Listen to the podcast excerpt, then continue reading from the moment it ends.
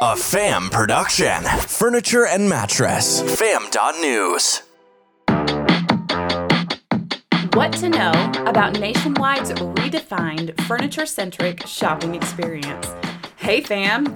Nationwide Marketing Group's primetime event is underway in Nashville this week, and the group has introduced a new project information management system that aims to improve the quality of vendor data to help retailers deliver a consistent website experience. If you're new to the fam, I'm Adrienne. This new system has been dubbed the redefined furniture centric shopping experience.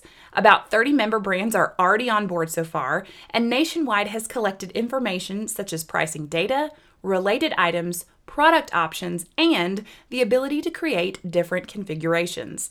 The ultimate goal of the new system is to free retailers up so that they can focus on other areas of their business that need more attention and where they can make up the most difference. Jennifer Danko, who is the Senior Vice President of Omnichannel Technology, explained that the system provides a benefit to vendors as well as because it delivers a superior customer experience and a better representation of the brand. She said that they're making sure that the data pulled is represented in a way that best suits them in the way that it gets to the end consumer. Retailer Web Services, which is a nationwide company, is handling the data compilation and can build and manage websites for nationwide members. They estimate that the site for a new RWS subscriber can be up and running in 30 days, and it will automatically be updated with new features as they become available.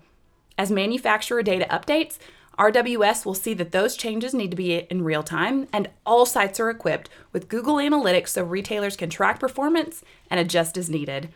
In addition to allowing consumers to build wish lists, the platform also lets them view color options, select additional items, and navigate more easily.